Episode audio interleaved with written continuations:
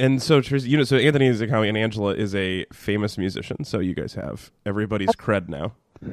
I'm George Harrison. She's Oh my she God, is you're one of the Not that amazing. One of the one of the okay Beatles. He was one of the okay ones, but you Yeah. know he existed, so it's fine.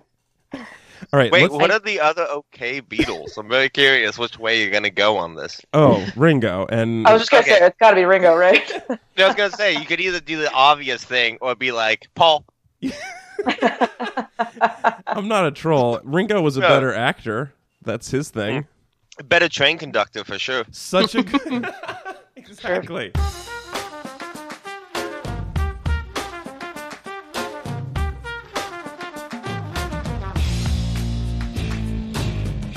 Good morning, meat suits. Welcome back to Read It and Weep. We are a good podcast about true love and true art and whether or not they can exist in the same person. I'm your host, Alex Falcone. You can follow me on Twitter at Alex underscore Falcone. And I have an excellent panel with me today. First up, he's uh, back in Portland, Oregon. He's at Anthony Lopez Part 2 on Twitter. It's Mr. Anthony Lopez.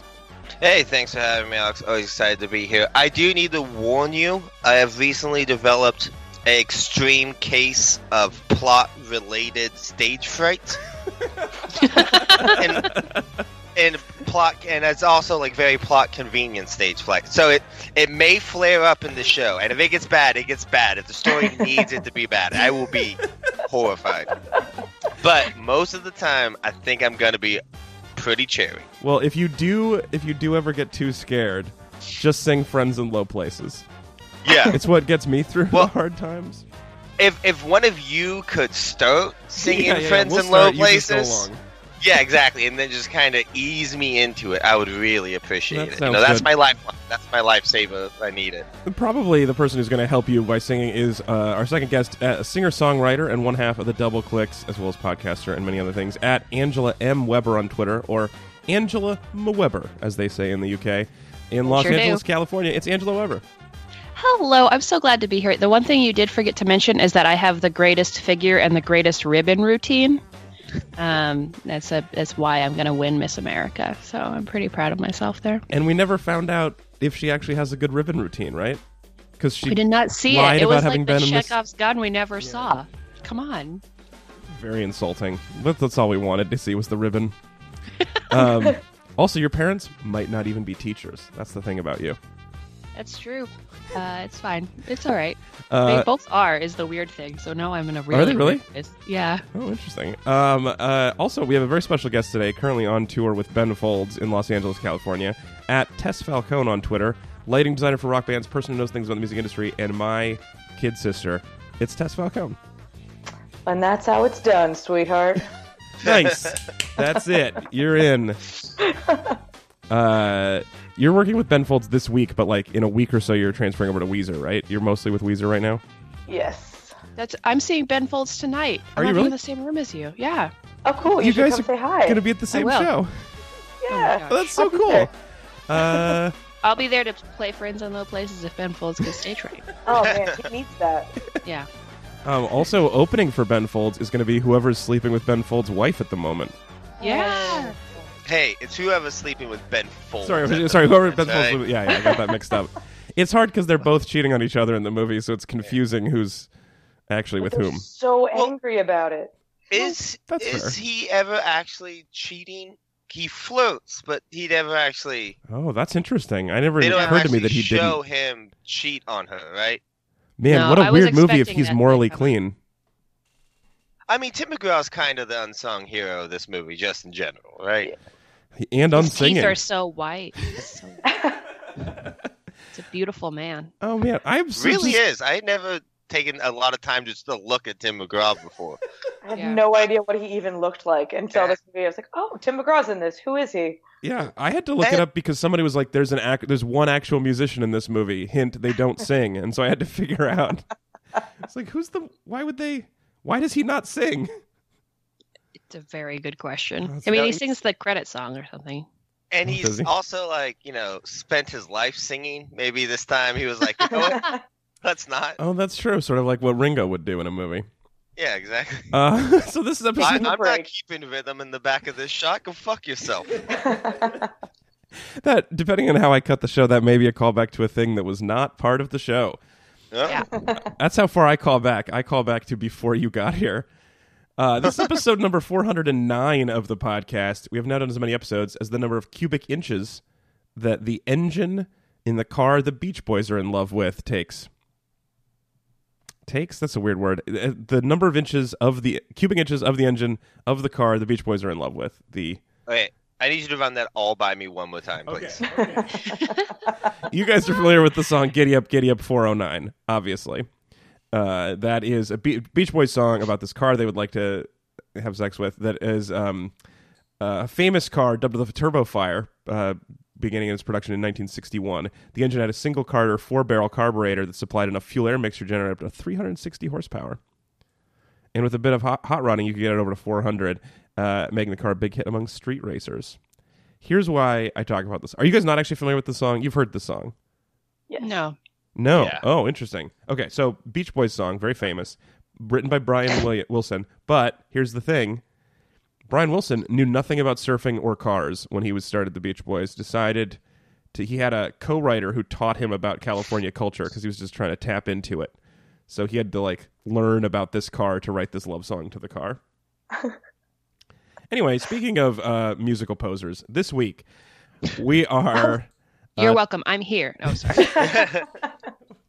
No, we, no. In fact, we were talking about uh, people who are tapping into very specific white cultures for profit, and that is Country Strong, the 2010 film starring Gossip Girl, cookbook author Gwen Paltrow, and country actual country singer Tim McGraw. Um, why are we doing this? So this was sponsored by Jess from Newburyport. Uh, I didn't even bother to look if that's real. It looks like Newport, but then there's like a Britishism it's in the real. middle. It's real. It's real. Where's Newburyport? Uh, I don't know. I just Oh. wanted to You're just back confident. her up.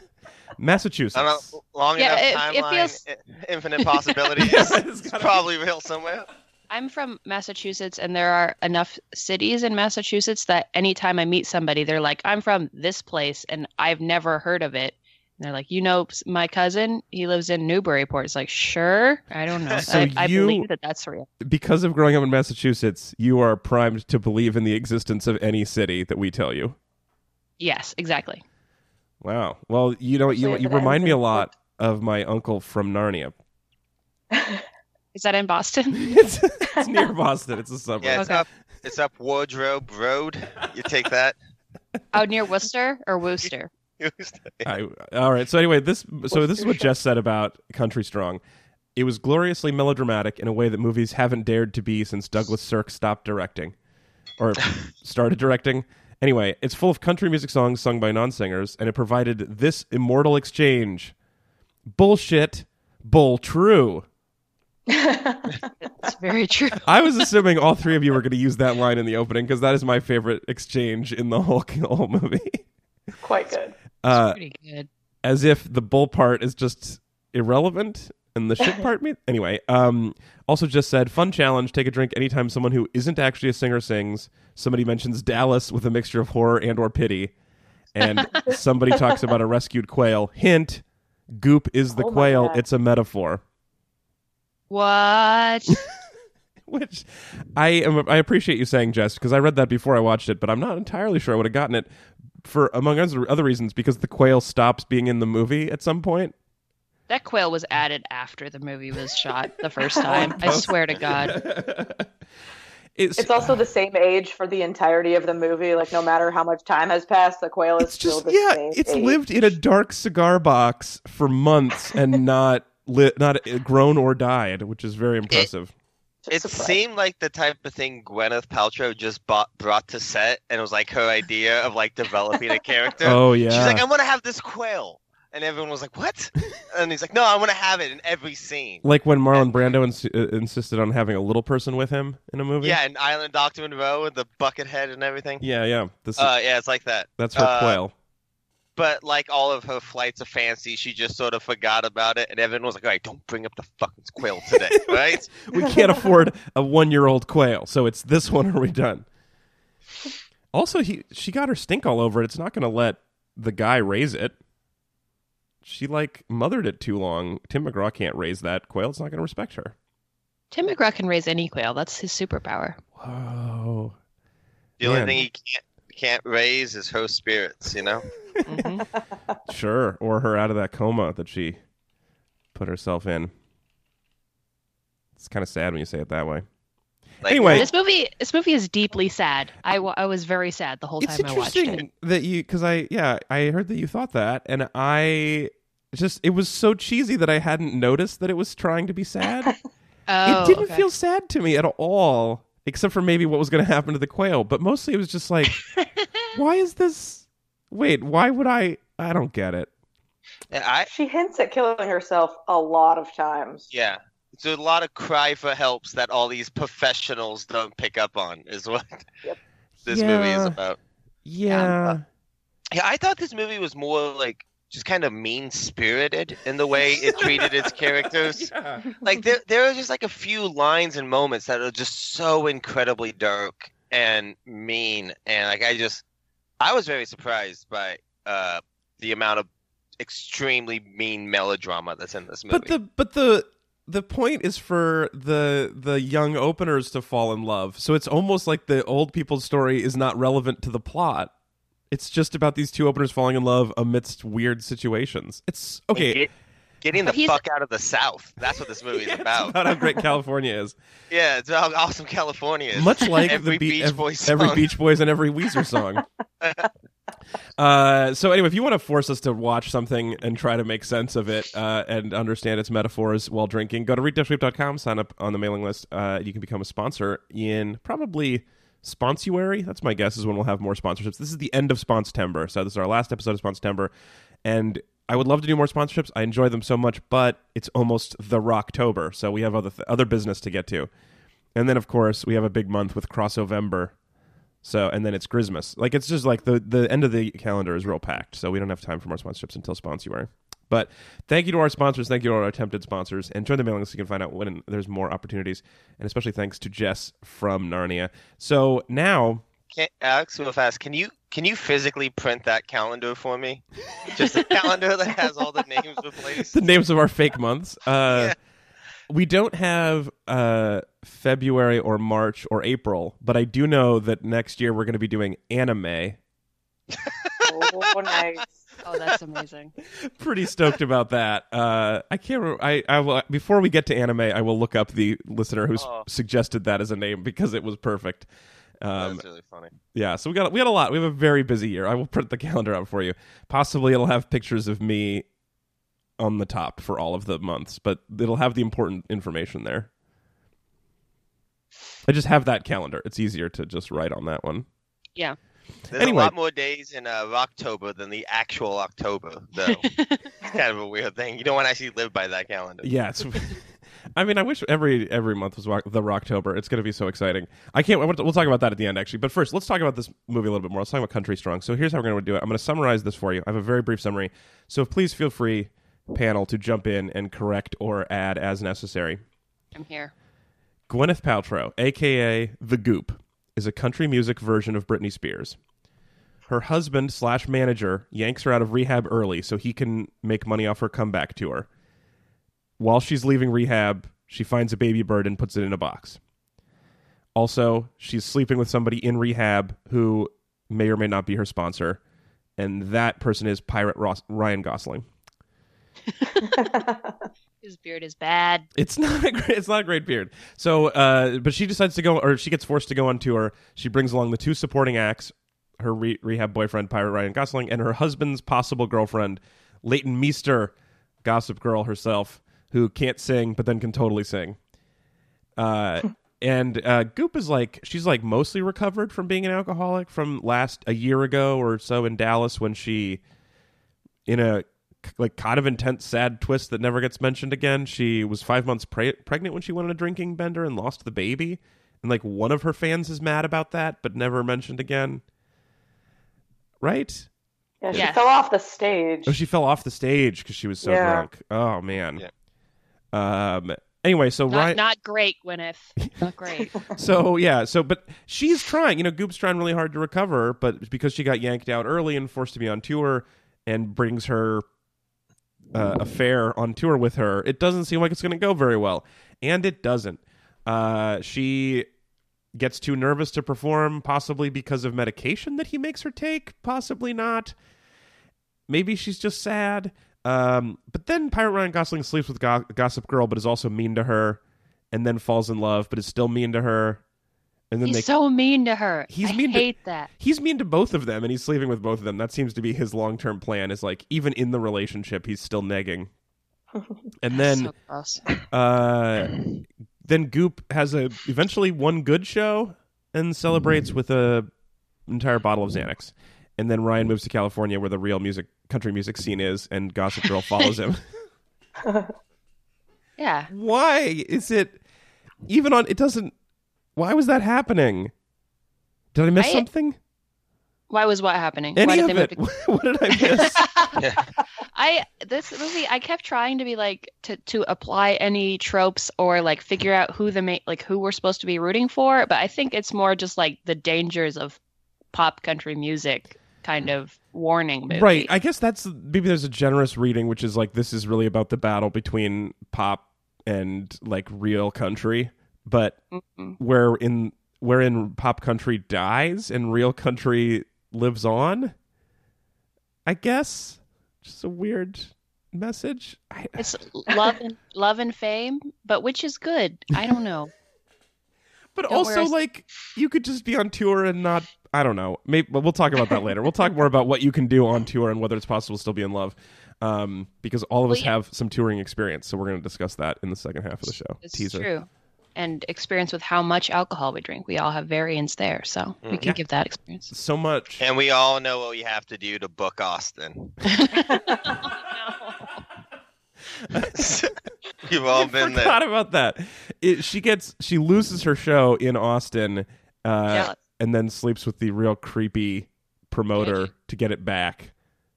Almost sleeps with. Now, did they actually go through with it? Oh, I think yeah, it was 'cause- kind of like interrupted. Yeah. Like Oh, I don't yeah, think yeah, they yeah. finished. So they get But interrupted, I- but then he still gives her so Austin. Yeah. So maybe that was like a setup. You don't even have to sleep with him. You just have to look like you were willing. Yeah, I just like to think that he's a real spirit of the law, not worded like letter of the law scumbag. Like he's like, well, you did technically sort of start sleeping with Yeah, me, you- so I got to give you something. You put in the effort. yeah, Someone saw us together. That's fine. yeah, as long as it screwed up your marriage, that's the important thing. Um, also, it feels like I don't know, corporate tour management companies probably don't work that way, right? Once you get big enough, it's mostly all like AEG and Live Nation, and I feel like they have other systems in place. You don't have to sleep with Mr. Nation in order to get a show with them, right? You just have to you have to get a million retweets. You don't have to have sex with him in a tour van. exactly. All right, so let's do compliments now. That's basically the the book. So let's do uh, our compliments. So Anthony, you have to go first. We like start and end every show with a compliment. It's called the compliment sandwich. For your major compliment, uh, what is one nice thing you have to say about Country Strong? uh, I I do think that all all the performances are pretty good, uh, minus Gwyneth Paltrow. Oh, Uh, but I thought like everyone else was actually pretty good in this movie. I especially like did not expect Tim McGraw to like end up kind of like the unsung hero of this film, and like you he's say is more about why you think he's the unsung hero because it does well, seem he, like he's like he's introduced as like this scumbag in the first scene, yeah, and then he's just this guy who's just ran through a ringer. Like he has like one or two kind of bad moments early on, but he seems to want to be there for like her trying to get better, but just doesn't know how to help. He takes like just embarrassment and like uh demasculation constantly. The the moment when she's like, uh, Austin's back, and he's like, I wonder how that happened, and then just walks out of the room. Uh, Okay, know- okay, but it, for the case for him being not a hero, he's the one who forced her out of rehab early, which is what killed her. Against the I- advice of her fake sponsor slash current boyfriend, he pulled Well, I her mean, out of. the thing. Maybe there was a real doctor on the other side of that door who was like, "She's good to go." Actually, I think I think her sleeping with one of my or the goddamn janitor here, pretending to be a fucking like sponsor, is actually maybe di- driving her down a little bit more. That's you so. yeah. when we you don't mention know it that the way, situation that's happening. it's weird because Uh, like she sle- she fake slept with that guy to get into Austin, but he slept his way from janitor to country music star. He Yeah. actually did a better job of sleeping up. Yeah, Uh, but I mean, honestly, it's just it's not even like his character. It's not like his performance, like at like at, especially near the last act of this movie. I just thought he was really good as like this dude who's just in a shitty situation who's made a lot of like bad decisions his life and it's like this is my life now it's all fucked up and everything is terrible i don't know how to help anyone here Yeah. uh, i just thought he was like one of the more interesting plot lines because everyone else is such a mess or uninteresting he's is- like I mean, messy is a great I- word, but yeah, I think he does. He puts in a he puts in a workman-like effort as an actor. He put in the work. He put. In It paid off. All right, Tess. What's your major compliment for Country Strong? Um, there was this really bad line uh, where Gwyneth Paltrow says, "Don't be afraid to fall in love. It's the only thing that matters in life." Uh-huh. And initially, I was really bummed out about this line because I was like, "Really? That's the only thing in life that Yeah, matters?" yeah. But then she said, "With with things, not just people." And I was like, "Oh, that's actually like a really cute thing. You can fall Wait. in love with with like life." Oh, oh, you don't mean with like music, with places, with Exactly. a bird. Oh, okay. Because when you say don't small don't bird. be afraid to fall in love with things, to me it's like oh, like uh, like models and figurines and and Dogs nicer houses and money. Yeah, Vodka, weird things. drug addiction Yeah, Yep. yeah, Yep. yeah. All right, that's fair. That's a that does make it a little bit nicer if she's like okay with falling in love with life. Yeah. Just be happy in your life. And I thought it was a really nice, like, 180 from where I thought that that was going. Like, Yeah. boys are the only important thing in life. Yeah, yeah, good. That's true. I, I like I like a compliment that starts out with "So I hated this line," but you pulled it out. You did it. You made it into a real compliment. Um, I'm gonna do I'm gonna do a fake compliment and then a real one. So my my my fake compliment is I got a lot of cleaning done. So it was a very productive movie. and that whenever when I and I do try, you know, for the show, I put in I try to put in the work like Tim McGraw. I I sit down on the couch. I'm focused on the movie. I'm like, I'm gonna give this my all. And about 15 minutes into this, I was like, I don't even.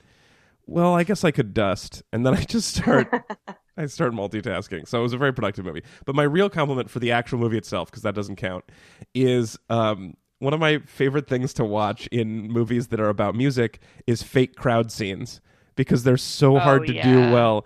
And there were a couple moments that made me genuinely laugh. One was when the the crowd gave a standing ovation for the opening act. who I believe played one song. He played one song, got a got an arena standing ovation.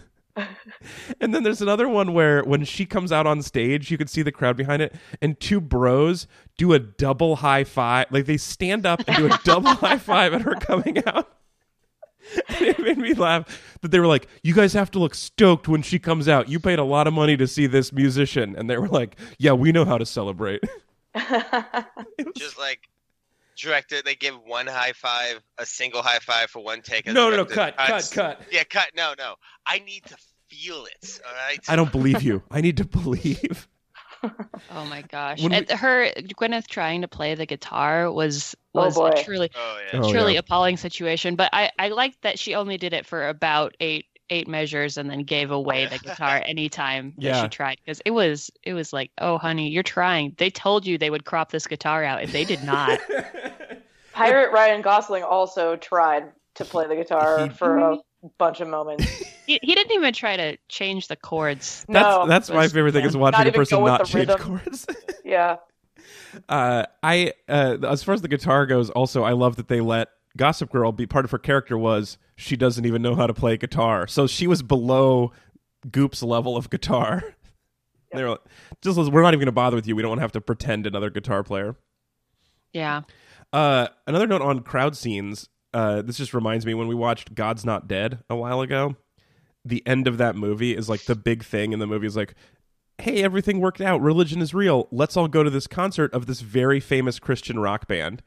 And it's an arena, but because the movie was so low budget, there's like 16 people pretending to be a crowd scene. oh no So there's a lot of this like really closely cropped crowd shots of the rock band coming out and be like, yeah, and the same 16 people are on both sides of the stage, really enthusiastic. So. So if you watch a mo- movie with a crowd, watch the crowd. Um, Angela, why don't you do the last one? Major compliment. Not why don't you? You have to. Major compliment. Uh, my major compliment. Oh gosh. Um, I I I like that this movie subverted some tropes that it didn't do what I expected it to be. Like I expected Mister whatever pirate Ryan Gosling to Mhm. be like the nice guy uh, who was trying to help, and then he ended up being just like a real dick. What And a then the- dick! The the the super wait wait the the pageant girl. yeah, she was like Girl. the constantly bullied pageant girl was not as dumb as they t- said she was, which I guess is sort of a trope. But I feel like Although Although- all right, counterpoint. the trivia, the trivia question that she was like so proud of was wrong, oh yeah, which is great. Like, why would you even put like flashcards in a thing and then have the? Oh my god! so just, she just she made the flashcards just randomly. She didn't actually base them on anything. No, I'm gonna learn facts. facts. okay, They just to explain to people who didn't see this movie. So that so the she is uh, one of the characters who played by Gossip Girl is uh Meester is um she's the new country star and she's pr- she's claiming that she was a beauty pageant queen, but we later find out that's not true. But she there's the scene where they're in the tour van and she is like looking at flashcards of basic world history facts. I guess it's a weird set of uh but she's trying to learn stuff so that she doesn't so people don't think her, she's stupid which i agree was kind of a nice like surprising moment but tess what was Although the she's learning, she's learning the word amorous, which is amazing on some level. Yeah. Um, and then she, it was when did General MacArthur return to the Philippines? And she says 1946, which it was actually 1944. Which like just do your homework, it's maybe. a very googleable thing Yeah, it's like very strange. It's Are, wait, are you sure that's when he, that he are you sure it wasn't in 44 he came the first time and then in 46 he returned No, it was it was totally when he returned in 44. maybe he returned a few times maybe he left again came back in 46 maybe macarthur just loved i don't what was macarthur doing in the philippines in 44 i don't know what that card is about I don't I don't either. But if you're gonna put it in the movie, I mean, just Google it. That's funny. She had just wrong flashcards. I just thought it was so funny that her flashcards were like the de- the definition of one word and one obscure history fact. Like, how often is that going to come up that you're going to know the MacArthur thing? yeah, weird. She All right. got a bunch a, a set of inaccurate. GRE. yeah, she- she's studying really hard for the wrong GRE. That's the difficult Yeah. test, the WGRE. It yeah. was like a discounted card pack. Like, yeah. 'cause Oh the wrong man, ones.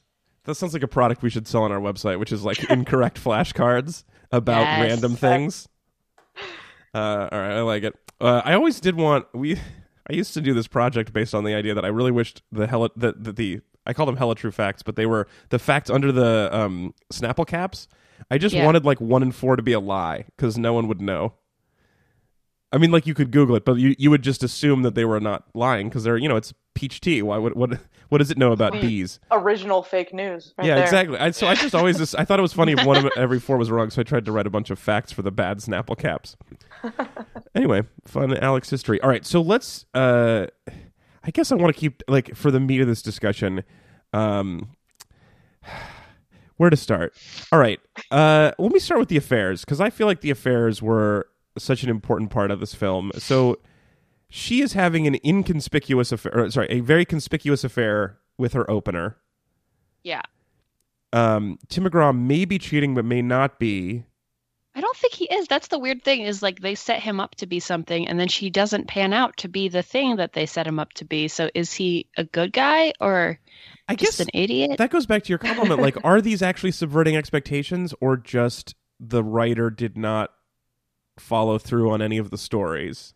I mean, this movie is kind of like you know, like a, a good movie, a good story is a stew, you know, and you want to have just a little bit of every the right things in it. This is like we got to clean out a fridge, guys, and we're gonna make a giant stew.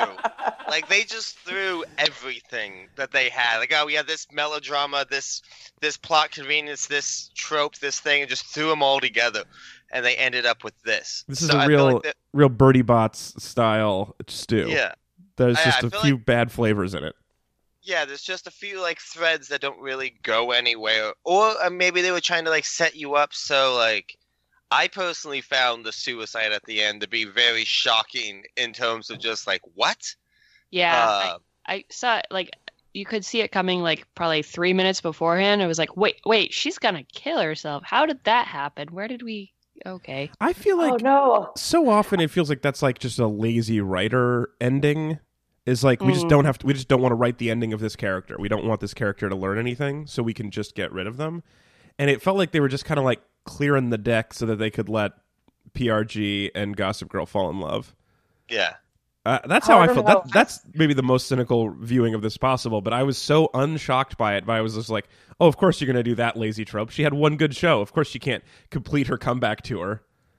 I didn't know when they were going to do it, but I I feel like they were definitely alluding to it a lot. And I actually wrote down in my notes like like halfway through the movie, oh, suicide question mark Yeah. exclamation point. Yeah, Like and then oh yeah, uh, well There it that's not a note anymore. That's just real. Yeah, yeah. movie. yeah. I well, and the the pills were also weird. So he, so here's the thing with okay, so maybe he's not cheating on her, but he did pull her out of rehab, which does seem bad. And then also, oh yeah, no good. he was giving her pills without her having a say in it or telling her what they were. And he was like, So look, recovering alcoholic who didn't finish recovering, I'm going to give you a handful of pills that are totally safe unless you have a drop of alcohol. That Which seems she like does a. multiple times before she kills herself too, though. Yeah. Like, Yeah, like, bad roll of the dice on him. pounding drinks and like it's fine then, but then like the Yeah. one moment that they need her to commit suicide, it's a problem. Ah, They ah. also, I mean, he also didn't like. I like this the first time she gets drunk backstage after she gets like the the package and it's sort of like triggered by it, you know. So Uh, just like, to tell like, people the story, so sh- because of the, there had been the the miscarriage last year in Dallas, in Dallas, um, somebody before the show sends her a very beautifully wrapped present, the inside of which is a bloody doll that's like, "You killed me, you monster." Yeah, and she she gets very drunk that night, Yeah. and he he blames the opening act who was on stage at the time, rather than being like, "Oh, I'm in charge." Oh shit, I forgot to take all that vodka off the writer. That was dumb. Maybe I should have said, uh, you know, make sure don't leave a bunch of vodka back here and no brown M and M's. Those are the two rules I was supposed to follow. She needed one more person on staff. I feel like Yeah. Yeah, any- literally anybody but that she him. wa- that wasn't like a husband or somebody she was sleeping with. Yeah. That wasn't trying to manage and possibly sleep with other people on the tour. Whose job was just like, don't drink. Like, just stand next to her and take alcohol away if it gets in too close. Yeah, yeah, or maybe like someone because a stage hand brought in the package of the miscarriage, the and and said it was just on the pile of packages. So why did you pick that one? Was that from the stage hand, or did he just? Ha- he's like, you know what? It's like Christmas Eve. I want her to open one present before the show, and he goes to the pile and just happened to grab the one not good present. What? What? don't. It doesn't make any sense. You think No. that character in this universe drinks every night thinking, I should have picked up the other package. if I had not done that, I still have a job. I mean- uh, she'd be alive today. I do wonder. That seems like the sort of thing. I don't know if, if her tour manager has this sort of power, but that does feel like the time when somebody gets fired. Oh, yeah. Oh, yeah. Yeah. In fact, there are several times where I was like, Also the boozy. yeah, moment. yeah. some Someone's people should have gotten sure. a bunch of people should have gotten fired for this. But there was that there was no space for them in the one bus and two vans that were traveling around for this arena tour. Did yeah? Did that bother you? I was wondering Oh about my that. god, So explain the bus situation. So the bus situation is so annoying. There's like so they have one bus with a trailer, which if you're a, an arena size headliner, y- you have like ten trucks. You don't need a trailer behind Right. you. sure, And they made it like this cute point where like they were traveling together with their openers, but like their openers were just like g- like blissfully sitting in a 15 passenger van behind them. yeah. At Where's one point, all this fear coming from? Where is all your crew? What's happening here? it does seem like she had no crew, and she Very and when she was on stage, there were like four backup singers and Yeah. and a, a fiddle and a the the the guitar that fell over. There's like so many instruments, and She they were not in the bus. They don't get a bus. They don't She did their own- five costume changes on her show at the end. Where is she? How is she moving those dresses? She's got you one know? one trailer. She wasn't bringing an LD. Where was her lighting and sound people? Where were her front of house people? Don't they sleep on a bus? video and no crew? Yeah. no. Yeah, yeah, the, the video display. Oh, annoying. She travels with her costumes. I know that. She said travel with your costumes. So they were in the van. It was a suggestion, yeah. Um, yeah, the, the, I think the whole reason they did that because it seems like Tess, you've on smaller tours, you've been on a bus. Like there are Yep. buses for the crew, Oh, for sure. but there was this moment that they set up for where uh, uh, Gossip Girl walks up to the beautiful bus and is like, "Cool, I get to be on a bus," and they're like, "It is beautiful. You don't think you're on this bus, Art? Do you?" And then she has to go into a crappy van. yeah. Oh man. It seems like, Like, you'd have two buses. Two buses. Yeah, and in an arena tour, also, like, you don't think your openers are gonna be getting enough money to get a bus, really?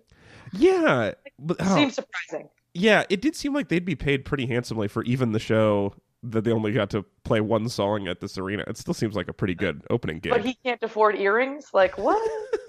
oh, I mean, the the tour did seem to come together awful fast for the two of the openers. You know, like they, Yeah. uh, they're hired the day before the first show. yeah, yeah. I mean, I've definitely had that as a comic, but I it seems like for music you might plan ahead. And th- when you did that, was it the first day you'd ever started a song without having a panic attack on stage? Yeah, interestingly right. enough, I had never written jokes and I'd never talked in front of people before. That's weird. It's I weird. freaked out with 30 people in the audience, but like tens of thousands. That's fine. We're cool. Oh man, that okay, Anthony, you mentioned this in your opening, but the singer who can't perform because of stage fright, stage fright, just seems like a weird trope for this part of the career. She's on an arena tour. That's so weird. It is very, very, very strange. and they they did my favorite thing slash least favorite thing, which is any movie. Uh, they did a press conference in the second half where um, There's so many people there. a lot of people at the press conference, which was pretty amazing. But the during the press conference, uh, Goop talks. All the sound equipment is functioning great, and then the nervous girl starts talking, and the mic Oh, feeds yeah. back Yep. Because It's this a noise that your mouth makes when you're nervous. exactly that's what movies would make you think is that microphones feedback like dogs; they can smell fear, and they they feedback because you're afraid of them. but I think this is the first time I've ever seen it where it's the second person at the microphone, and now it's feeding back like they didn't fix that on the on the first. Oh man, her You could have like ma- a disgruntled sound guy, though. Never know. oh like, sure, yeah, he guy? just Oh, he this turned up feedback for her. Yeah. Also, her st- I mean, her story makes no sense to me. So they keep saying that she was like she was Miss was she Miss Tex- Dallas. Miss Dallas. That's so Googleable. So, so I, I kind of missed the reveal that she wasn't. She wasn't at all. No, she A said. I think they said on, a, on the bus because they were talking about like you got to get out in front of your your past. Um, Yeah. because you'd lied about it. I thought for sure. She, didn't, didn't she say at one point, "I Yeah. was never Miss Dallas"? Yep oh, I okay. thought- She, she was said, trying to like reveal this to Pirate Rise. "Yeah, to Ryan PRG." Yeah, The the one thing this movie did interest in an interesting way was when anything important happened, it didn't seem that important. I mean, it didn't seem important to me because I was vacuuming, but to I thought maybe Yeah. you guys be more obvious. Well, no, I mean, like I feel like the switch between this guy is maybe her sponsor, and no, this guy's just having sex with her and is actually maybe just using her to get famous. Like that just kind of subtly happened. But at didn't some want to be famous because he's a real artist. I just Oh, don't. Oh yeah, he didn't want to be famous. He didn't mm. want to sing with another person, even though that's literally like how what you're what is how what a, All right, uh, just to keep, we gotta keep moving. But I do want to talk real quick about the actual music because, um, I, I it's really good. well, uh, I know "Country Strong" was the top of the uh, country music charts for a period of time after this came out. Mhm. Um, I so they they, and that seems like the way you would make this movie, right? Is to create a fake country star, like the Monkees were a fake band. You know, like it feels like this was to set up this all the music as well, so you could have all this crossover, you know, multi-channel marketing for this. But uh, I do not. I'm not a, a country music person enough. I don't think any of the three of you are big country music people, but maybe you know more than me. I guess. Was she good? Was the opener good? Was PRG any good? What was the what was your feelings about I think the they were supposed to be good. Um, I Sure. think that was what the impression we were supposed to get out of it was. They didn't like sing badly. Um, His Uh. voice bummed me out though, for sure. Yeah. uh, wh- why? What was it about his voice that you hated? I don't know. It just like look. It didn't. It didn't match his his goatee. Uh, I'm not sure. Yeah. It. He was weird. It was the goatee that really like ruined his was voice for you. you. Was seeing it come out of a goatee. Yeah, That's I mean, fair. the lip singing was really bad. I mean, lip singing is always hard to do, but in this movie, I thought it looked. Uh, Did any of them actually do their si- their own singing? I believe Goop actually recorded the song. I don't know if she like for the radio. Because because Meester has also performed on like pop music tracks before, so I w- Yeah, wasn't I sure would if assume actually that she'd singing. be good at it. Um, I believe that PRG can't do anything. I thought he was the one who had never like he took voice lessons for this for the first time. Mm. Um, Huh. let's see. Uh, title track was recorded by Paltrow and released uh, as a single to country radio in 2010. Gotcha. Country artist Sara Evans' single "A Little Bit Stronger" is featured on the film soundtrack. Um, One of the songs was actually uh, like nominated for a uh, an Oscar for Yeah, a for Golden best- Globe. best Yeah, yeah, yeah. original. yeah, for best original song. Yeah. Yeah, which uh, ended up losing out to Toy Story 3, which I think is great. Oh, that is great. I don't remember the songs in Toy Story 3, but No, I remember enjoying the movie, Randy so that's pretty good. You can just assume that it's Randy Newman. right. Well, Was that when somebody loved me? That's two. That's two. Yeah. Yeah. uh, we Oh, belong okay. together. Mm. See, doesn't Okay. even. Yeah, it doesn't even ring a bell. Yeah. Uh, yeah, you don't even know the song, and it won best original. It is Randy Newman though. Um, Yeah. yeah. I had uh like a visceral, emotional, physical reaction to the the falling in love song being "You're gonna give in to me, I'm gonna get you, Oh, I'm gonna yeah. wear you down." Yeah. oh my Like, it- god! Hurt Wear everything you about. down.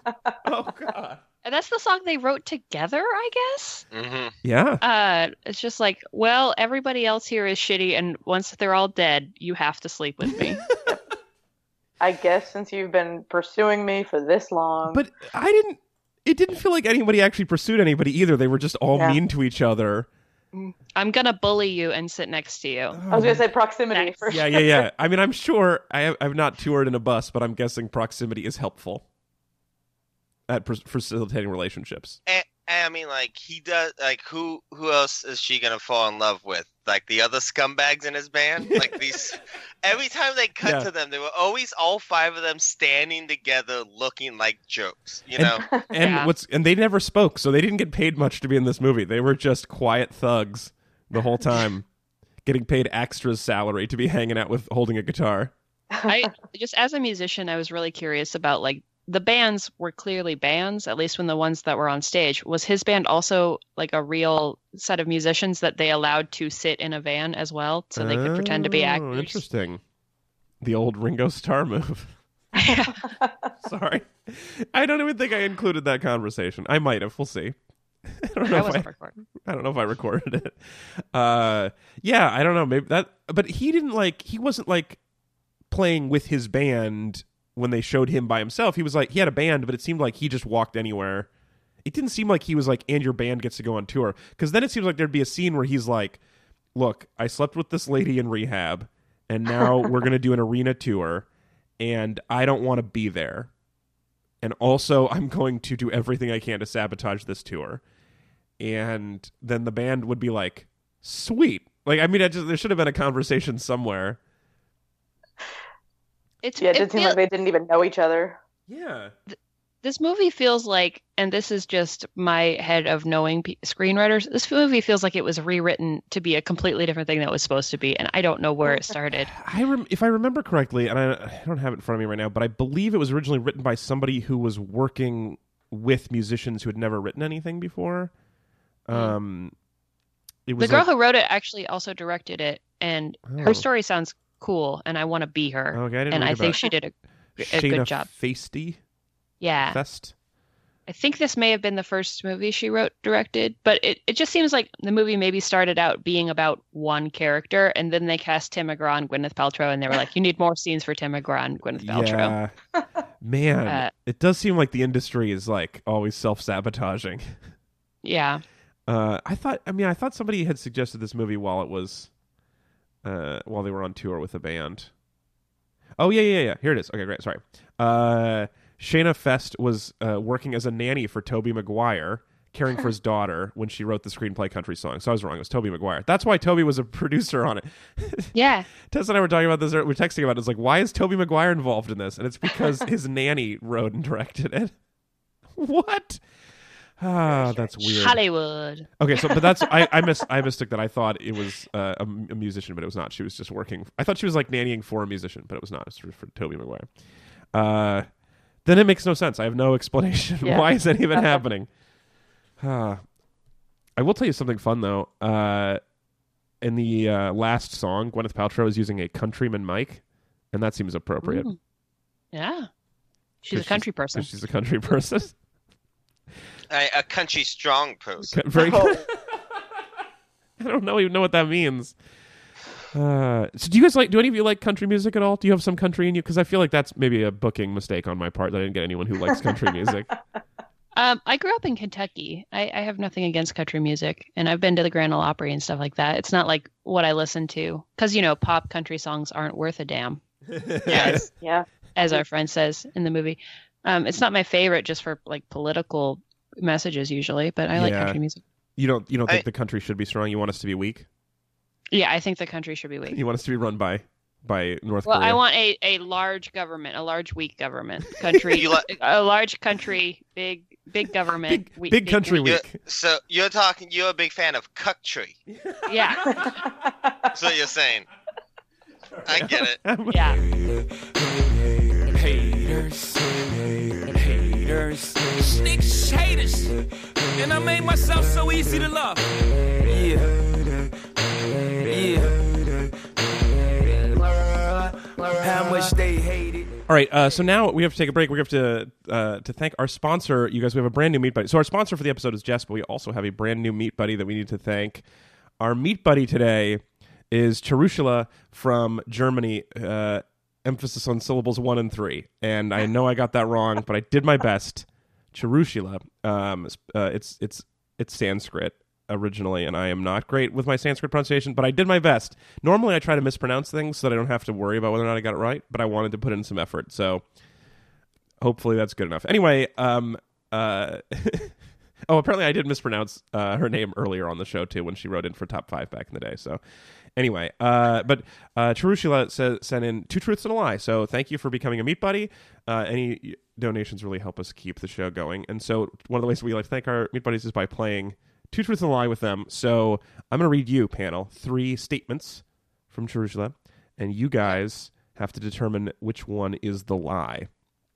Two truths and a lie. And I actually have the answer to this, although I haven't looked at it yet. Are you guys ready? Yes. Yes. Number one, I was in a professional production of Joseph and the Amazing Technicolor Dreamcoat. Oh my God. Number two, I've been swimming in the Amazon River. And number three, I have a PhD in ancient Indian history. Two Ooh. truths and a lie. This- is easier when you could look into the person's eyes and I know. see whether they seem like a Joseph and the Amazing Technicolor Dreamcoat kind of person. yeah, so now you have, but instead you Facebook. Yeah, yeah. I have no, no information. Uh, but what we can, what you can do is you can play sort of combinations, right? Which of these two make sense together? Which, like, Oh, what yeah. two things could a person have done that make the other one feel like an outlier? Like, could you be an actor who swam in the river? Maybe. Could you be an actor with also a PhD? That seems unlikely. Although, I was a profession, I was in a professional production is so vague that yeah, it it, seems me very specific to to work it around. That feels real. yeah, that feels like maybe like you were two and you were like an extra. Like I'm not an extra, you're a baby, but you were like in a you're a baby in, in swaddling clothes at some point on on that. it just it feels like if you were like I was Joseph, you would have said that, you know. Mm-hmm. I also feel like this could always. It comes down to like she could have been, actually been in Jesus Christ Superstar, and that's why. sure, it's a sure, sure. lie, There's always know? the modern the minor lie. Yeah. Yeah. It's a good way to do it. All right, well everyone has to take a stand now. Uh, I'm gonna say PhD's fake. uh, PhD is fake. Okay. Uh, Uh, I'm gonna or sorry, Anthony, go. I'm gonna go PhD fake as well because I think like being in a production and swimming in the Amazon River that seems likely. Uh, yeah, those do seem like they could have some some things in common for sure. Uh, what was your reasoning, Angela? Why did you say no PhD in ancient history, ancient Indian history? Uh, similar reasons. Okay, good, perfect. Uh, Teresa, what do you think? Sorry, Tess. Uh, I was gonna say swimming in the Amazon River just to uh, counter. I mean, that's the one that I my heart wants to be true. I guess of the three of these, that's my favorite story. Are th- can you? Okay, dumb question. Can you swim in the Amazon River? Like, isn't Yeah, it big and fast moving? Wouldn't you die? It's a pretty big river. I don't think the whole thing is big and fast moving. Could you? I mean, like, aren't there alligators everywhere? Yes, there are alligators literally everywhere. And those anacondas. I saw this one documentary once about a film crew that went down the Amazon River. All right, I Yeah, I definitely believe Joseph because of the technical technical way it's written. I want to say that the swimming is a lie because that sounds like you dead. You're dead. So we have two votes for swimming and two votes for ancient Indian history. Uh, all right, let me op- open this email. The PDF is titled "They Are All True." Okay, wait a second. Cheating. That would be so cheating. Uh, okay, no, that was just a title. Good. Ooh, good job distracting. Okay, number three is the lie. Nice job, Anthony and Angela.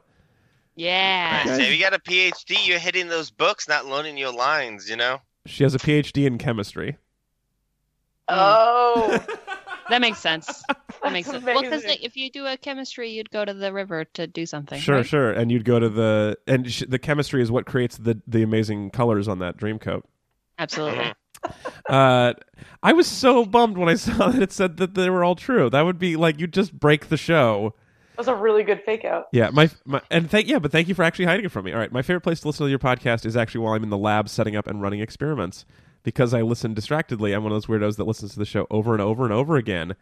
It, not weirdos. You're one of those very uh, easily monetized listeners. You're the one we can sell all that great advertising to. Um, but we've kept you company through a lot of science over the last eight years. Um, and thank you for helping with the PhD, postdoc, and present job. Oh, that's so sweet. Um, there's also a complimentary message attached to here, and it says, uh, "You're welcome to read it on air, but since it's complimentary, I worry you won't." So, you're right, I won't. Yeah. I don't like to read compliments on the. I, I mean, I, I don't know. Do a lot of podcasts read like every nice thing you send in? I feel like because like if I listen to a show and they're like, "Hey, love the show." Anyway, here's my question. I always feel like, why did you include that? Is that just to tell me how great you are? Yeah. Are you that Yeah, self conscious about your show? I go to other places on the internet to see people masturbate. If you know what I mean.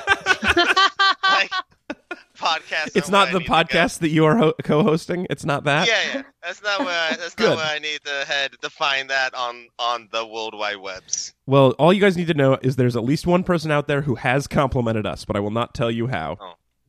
Tell me off the air. I will. Uh, all right. Uh, thank you for becoming Meat Buddy. You too can become a Meat Buddy. Go to read-weep.com slash Meat Buddies.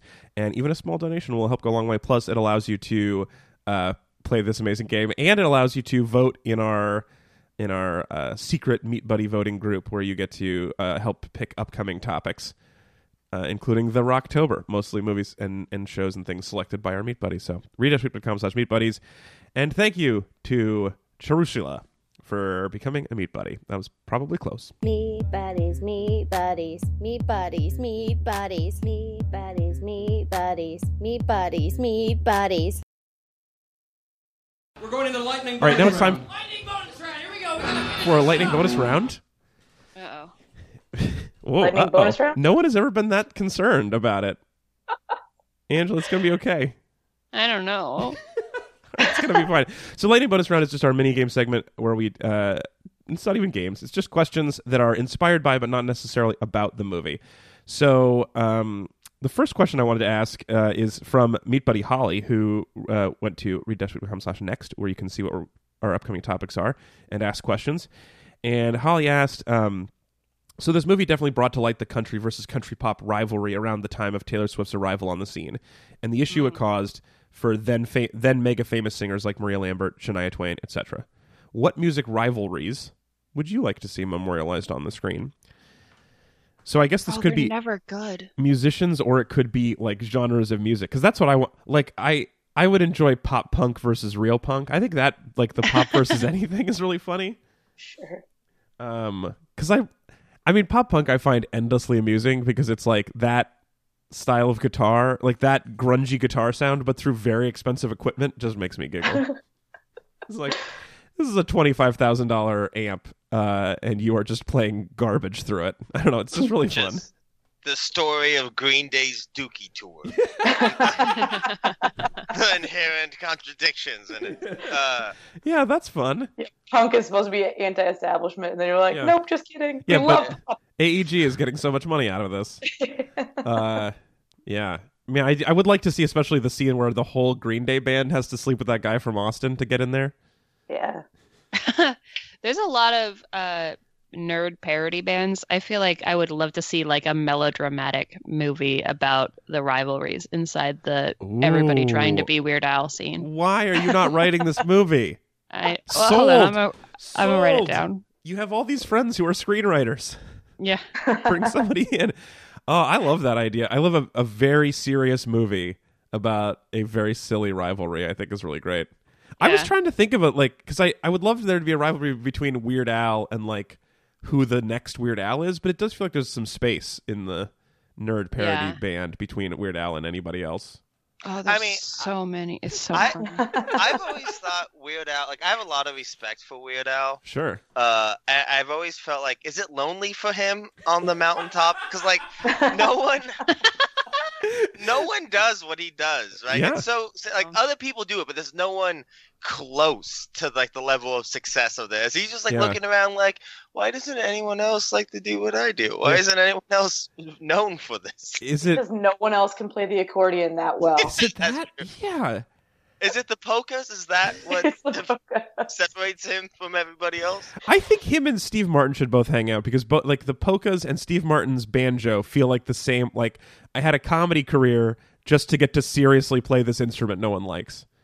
That was the whole arc of Mm. their lives was to get to the place where they could play this terrible instrument. Like Woody Allen and the clarinet. Is that true? Oh yeah, Woody Allen's a big clarinet player. He, he travels with like a weird jazz band. This sounds like a joke. This is not a joke. No, that's true. You can look it up. Woody Allen, Oh man. really good clarinet player. All right, the three of them hanging out talking about playing weird instruments. I don't want. Woody Allen hanging out with those two. That's no, Weird Al is pure and beautiful. Yeah, that was. Uh, Weird Uh, Al is uh, the first big concert I ever went to.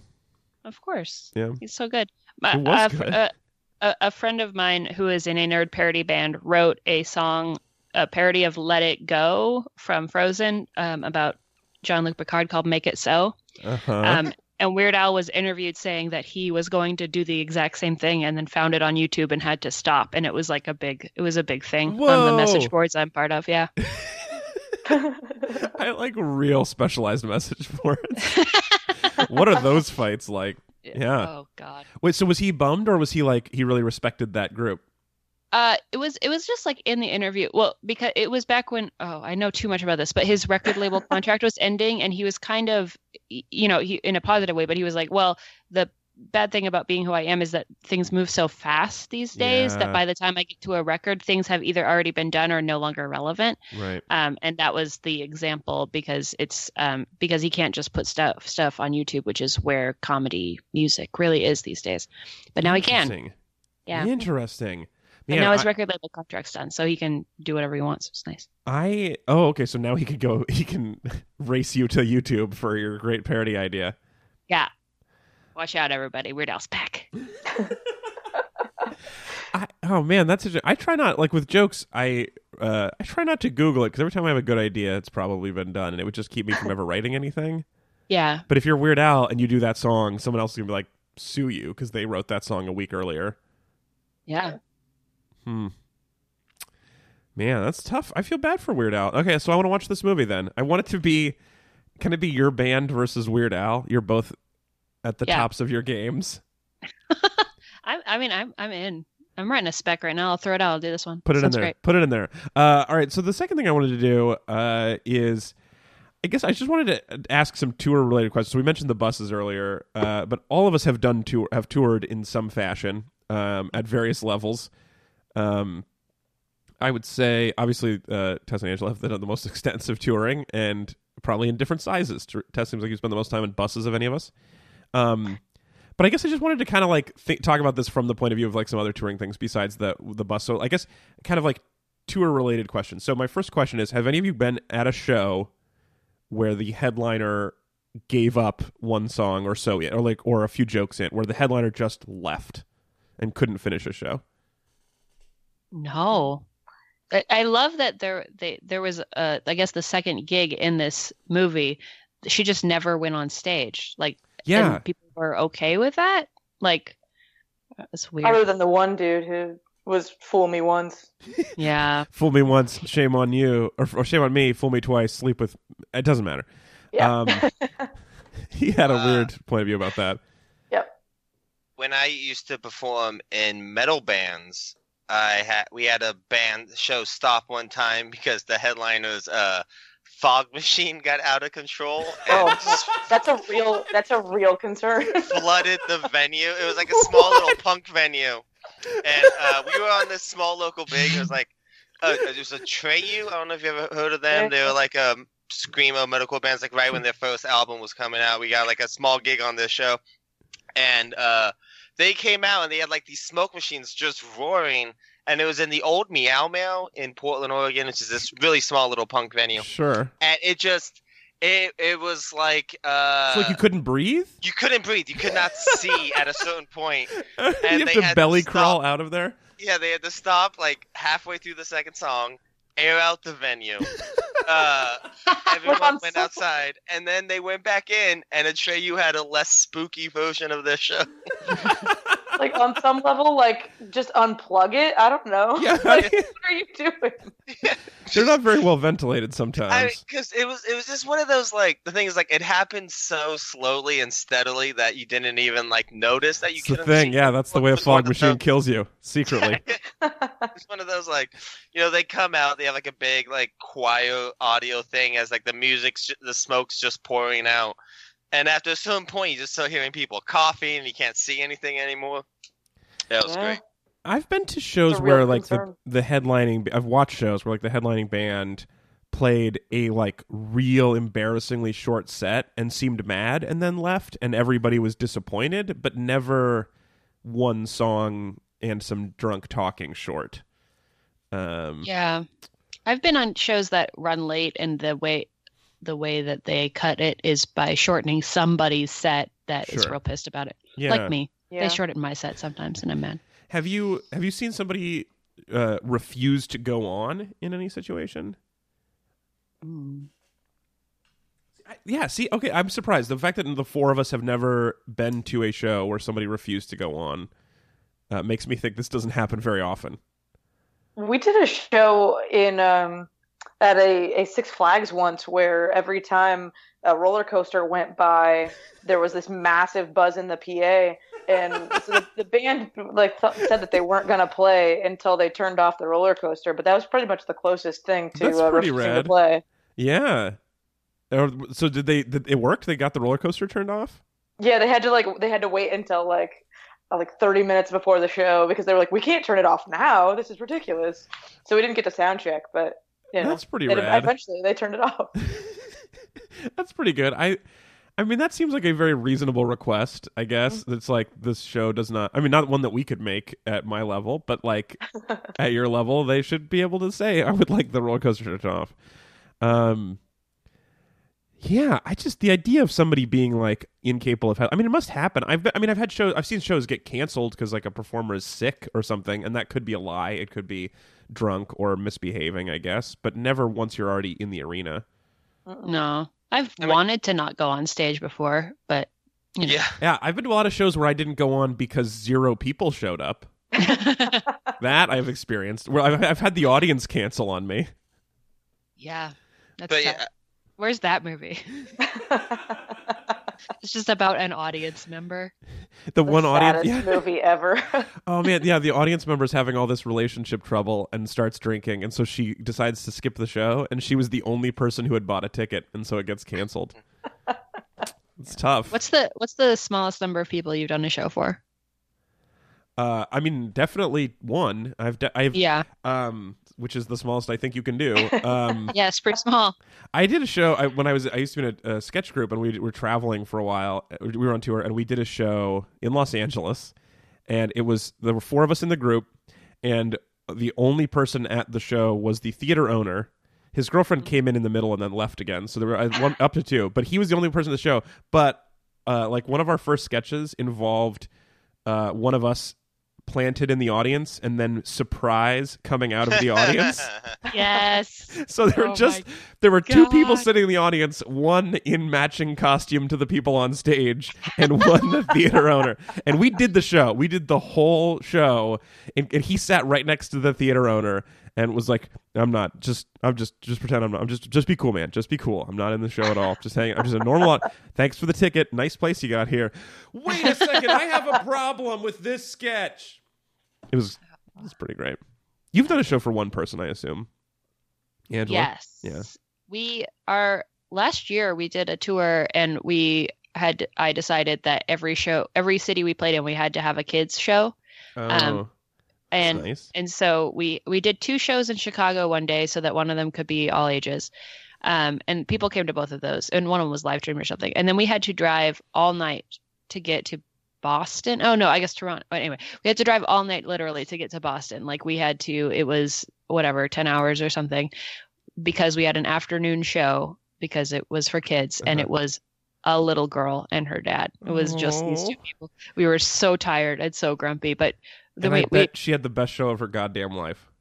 she she was pretty good. She wasn't like as like participatory as would have been really fun, but because I mean it was awkward. It was like four Yeah. people in a room, uh, but it was pretty great. We we I think we ended up periscoping it or something like that. So it, I felt like I was playing for more than one person. Well, that is the key. Yeah, yeah. I, d- I've never periscoped it, but I, d- I've done a couple shows at this casino uh, in Washington State where there are maybe five audience members, but they still do multiple cameras onto big screens behind you.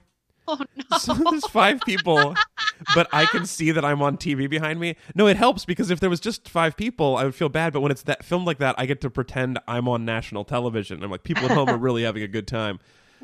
I'm performing for the camera, not for these guys. The Uh, country has seen me embarrass myself in front of five people. It's great. It's a you much mean see me fantasy. crush in front of five Yeah. people? I've definitely played in a room of 500 people who are not watching us, and but I know that our music is being piped out throughout. It was an aquarium, like the whole aquarium could hear what we were doing. Oh yeah, yeah. So we were we were playing, we were getting nothing back, but there were like three um, aquarium volunteers who were really into the show. Anthony runs a show in an arcade where it's kind of hard to hear sometimes if you're close to the show, but it's on all the speakers and it's really clearly audible in the bathrooms. oh yeah. So So, if you really want to, I've done that show and had like felt like I was getting nothing, and then someone later was like, "Man, I was in the bathroom. Great set." You really got me through some stuff in there, buddy. Thank you. yeah, it's a weird mixed compliment, but I'll still take it. Yeah. Uh, Tess, what's like the worst turnout you've had for a show? Because you play big rooms mostly. Mostly, but we always joke around about having like a minimum. So like if there are fewer than 30 people here, we won't do a show, yeah. but then we always end up doing it. Um Because you get I've more than thirty, like I mean or not, you still can't I mean right? it's it's bad press to to cancel Sure. the show. I mean, my and I mean, it's probably I don't know. You could do an intimate show. It's probably even easier as a band because like the song's going to be the same basically, except for your energy. But you could just be like, we're going to do an intimate version of the song, play a little slower, and just look at you more. But like, there's Yeah, always like on The a lot Bachelor. more awkward Yeah, there's- awkward eye contact. Yeah, yeah. But there's always that scene in The Bachelor where they're like walking along on their date and then they open a door and it's like, my favorite band is playing for just us. So like you can do it. My friends have done that. but, Like bands that I've worked with have done that show Like and a- it's so weird. Oh, it seems weird. It It's does. so that seems weird. weird because they're like making out during it, and you're like, Yeah. "Look, there's I I can see you. There's just the two of us, and you're well lit as well." Literally no one here. do they do they play live? How do they do that? Because Um, usually I- you don't get to play live if you're on TV. I think for those they usually do. Because it's a But fake yeah. You don't have to be for the that. magic. Yeah. Yeah. I I've- don't know. I think I may have told. Lip, lip sync lip syncing for video is so hard. Yeah, I believe it. That's not a thing I've gotten to do. When I've been broadcast, it's been throughout the whole uh, casino, and I could see my lips, so I didn't have to sync it. It's right there. I think I actually I think I told the story. I can't remember if I told the story on the podcast, but um, uh, Tess used to work for Andrew McMahon, and Mhm. they were playing in Portland, like really near my house. And I came over to hang out during sound check, and something had like like their soundboard blew up or something. And so instead of a brief sound check, they just played the entire set. well, they reset all the sound, and so it was just like four people carrying shit and the sound person and me and i just watched them play a whole set for just nobody for me and it was goddamn magical it was like the it was my it's one of my favorite like music experiences that i've ever had and i really love andrew mcmahon now because i felt like because that show I, I felt like i don't know just connected with better than any other show. it was so weird middle of the afternoon bright lights outside no tech just they just played an entire 45 minute set for me and it was great So Did that's you- what it did you takes for you clap? to get a van to be a van. Yeah, that's what you can do that for each person, and he'll get a huge following. Yeah. Uh, I did not clap. I felt like that seemed uh, unprofessional. Yeah, no, I was cu- I was curious. But Tess, next time you bump into him, tell him that that changed that changed my life. I will for sure. Really good. It's really good. Uh, really been gone into a lot of debt, paying for a lot of private shows since then. Wait, Just Angela, chasing that dragon. you've done birthday parties, right, Angela? Where it's like made meant a lot to a small group of people. Yeah, we did a wedding. Um, Yeah. people try to get us to play weddings, and we're like, you don't, you don't want us to do that. it's not what you want. Uh, we done birthday party. Yeah, we've done birthday parties. Get like birthday a- parties are usually better because it's, um, usually people's friends that Right. do like us, whereas a wedding is like, my parents are here, and they would really rather we w- just do a wedding. DJ, yeah.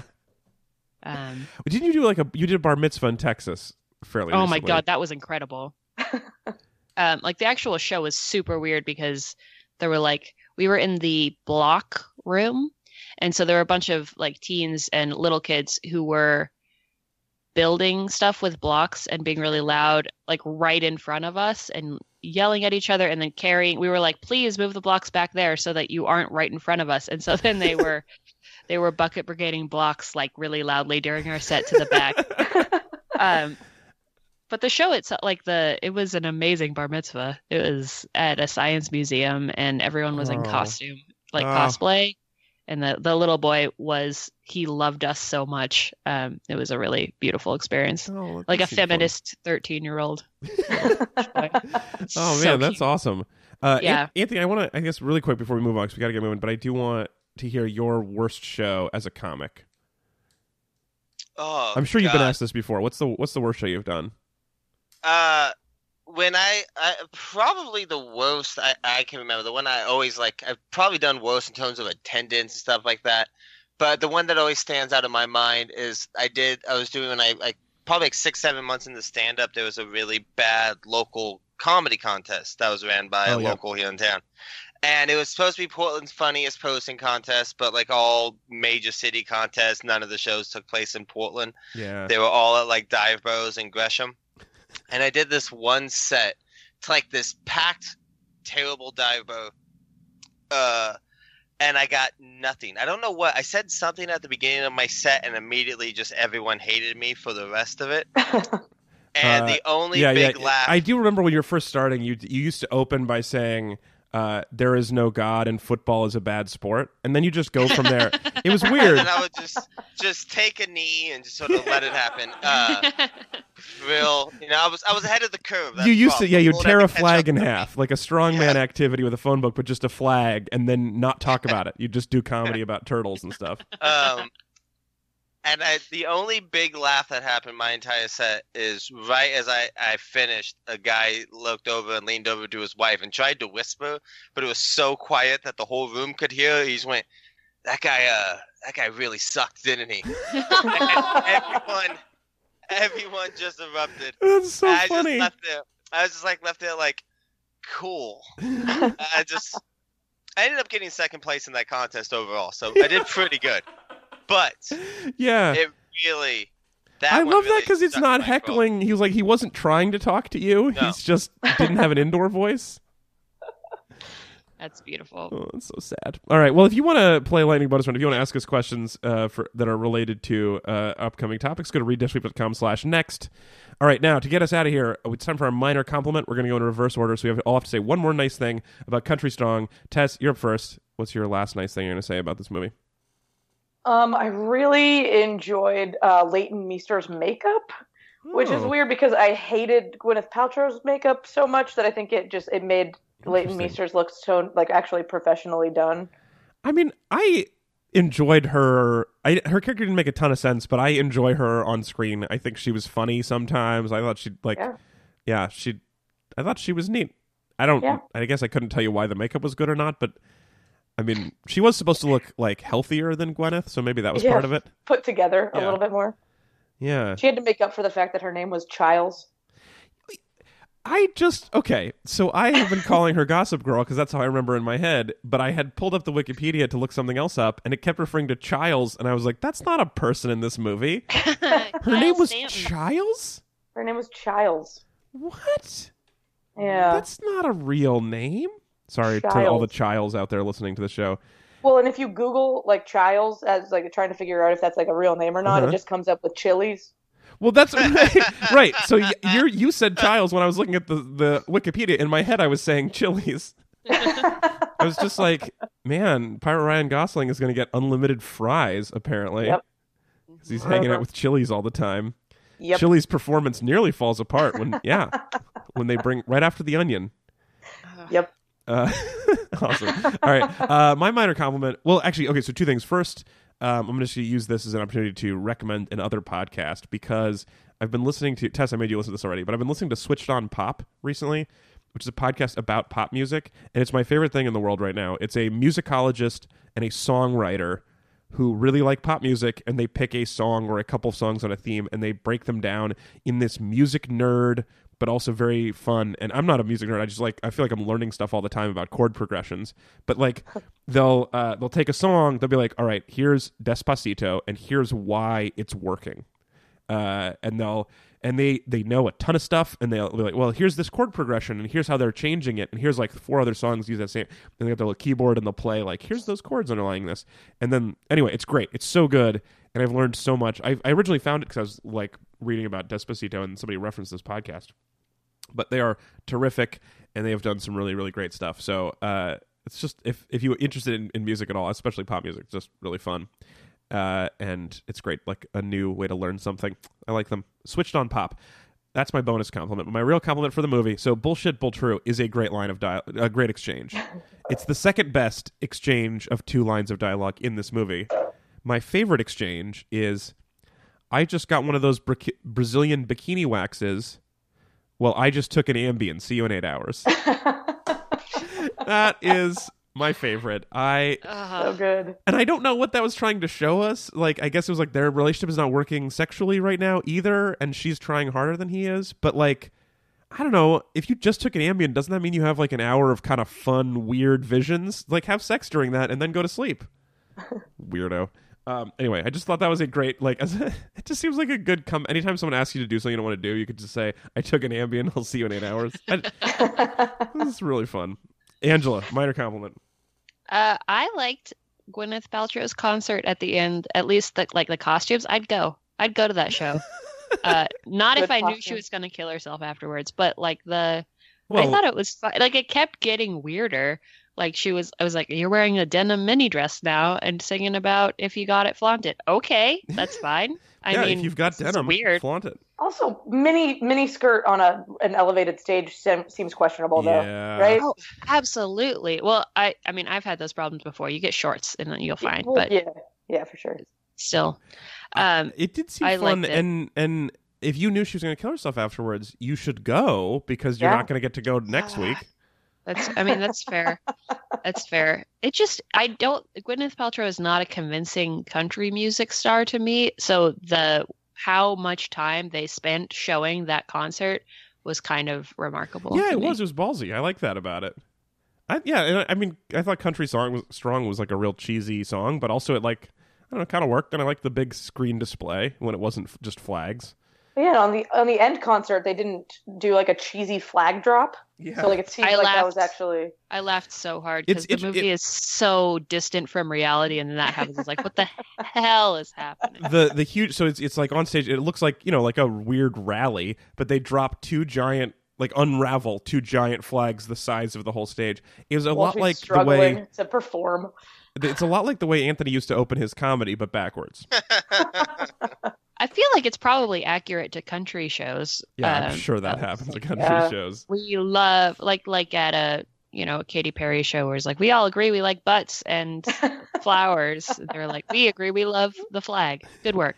Do they? Does I have not been to a Katy Perry, Perry concert as much as I would enjoy it. Uh, does she unra- unravel a lot of butts?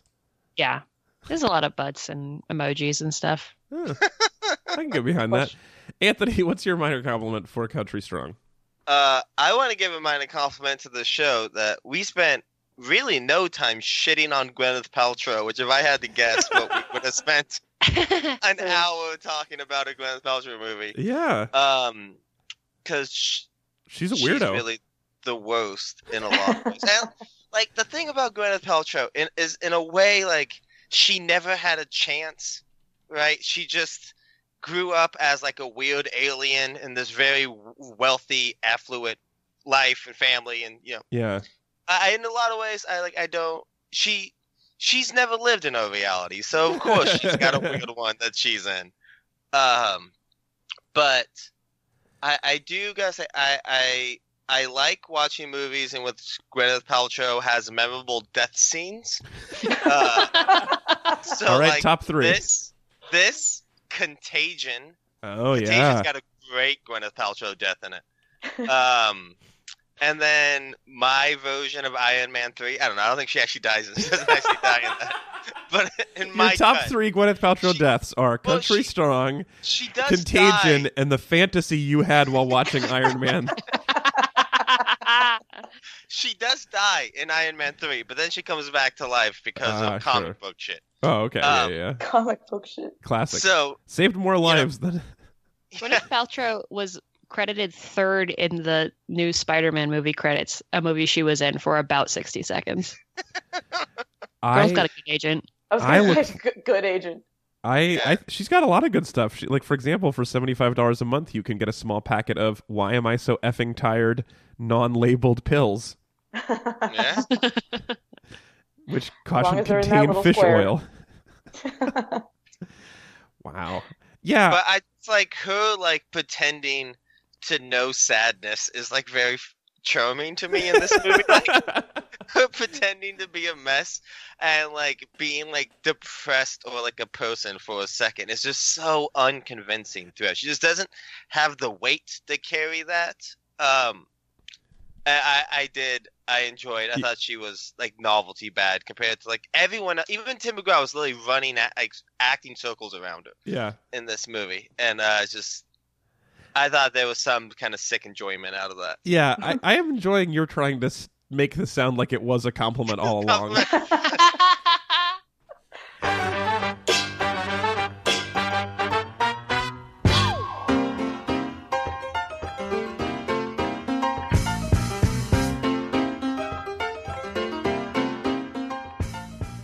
Uh, that is it for our show, everybody. Thank you so much for listening. We're going to leave it on there. Uh, this is, it's been great. We'll be back in next week. Next week, it's the Rocktober. It's the beginning of the rock. The Dwayne the Rocktober Johnstober is coming up, and so we're going to be talking about the Rock as we always do at this time of year. We have a very. Uh, I'm really excited about it. Our first episode of the Rocktober. We're going to be watching the Rock wrestle. We're going to go back to when he was the Rock and not an actor, and we're going to be watching some of his best wrestling moments. Anthony is going to curate a playlist, maybe, uh, or maybe you'll pick a couple. But this is up to you, Anthony. You're going to pick a few things. Uh, Okay. I haven't given you the hand-printed calendar yet, but you have to pick what you want us to watch. But maybe some some full episodes of a Raw or whatever he was. Anyway, we're going to watch him wrestle. It's going to be so fun. We're not going to be watching a full episode of Raw. Okay, I don't know what that means. We're so- watching clips. We'll be, I'll, I'll put together something. I'll figure it out. it'll be great. So, uh, and we'll if he puts together a playlist, maybe we can put it together as a YouTube playlist and put it up on the website. So we're you can watch along. But we're gonna learn because Anthony likes wrestling. I've never watched any wrestling at all, and I am excited to learn about The Rock in his previous life. Um, and how did we decide that we're gonna do that? Well, like all of our topics, uh, we asked our meat buddies to The Rock the vote hmm and this is what they picked. Actually, my favorite thing, if you're not a meat buddy, you missed this. You should become a meat buddy. We're going to read dish.com slash meat buddies. But I sent out the email to all of the meat buddies and about how they could vote on this upcoming topic. And then Ezra was like, dude, you missed the opportunity to say the rock the vote. And so I sent to our whole meat buddy mailing list a correction. Sorry, I missed this joke. And then it was the same email, but with the rock the vote in it. All this and more can be yours. Redish.com slash meat buddy. Speaking of which, thank you uh, to our sponsor for this episode, Jess from Newburyport, and uh, our meat buddy, Charusheela from Germany. So uh, the the chemist. So thank you so much, both of you, for helping support the show, and thank you for being here as always at Anthony Lopez Part Two.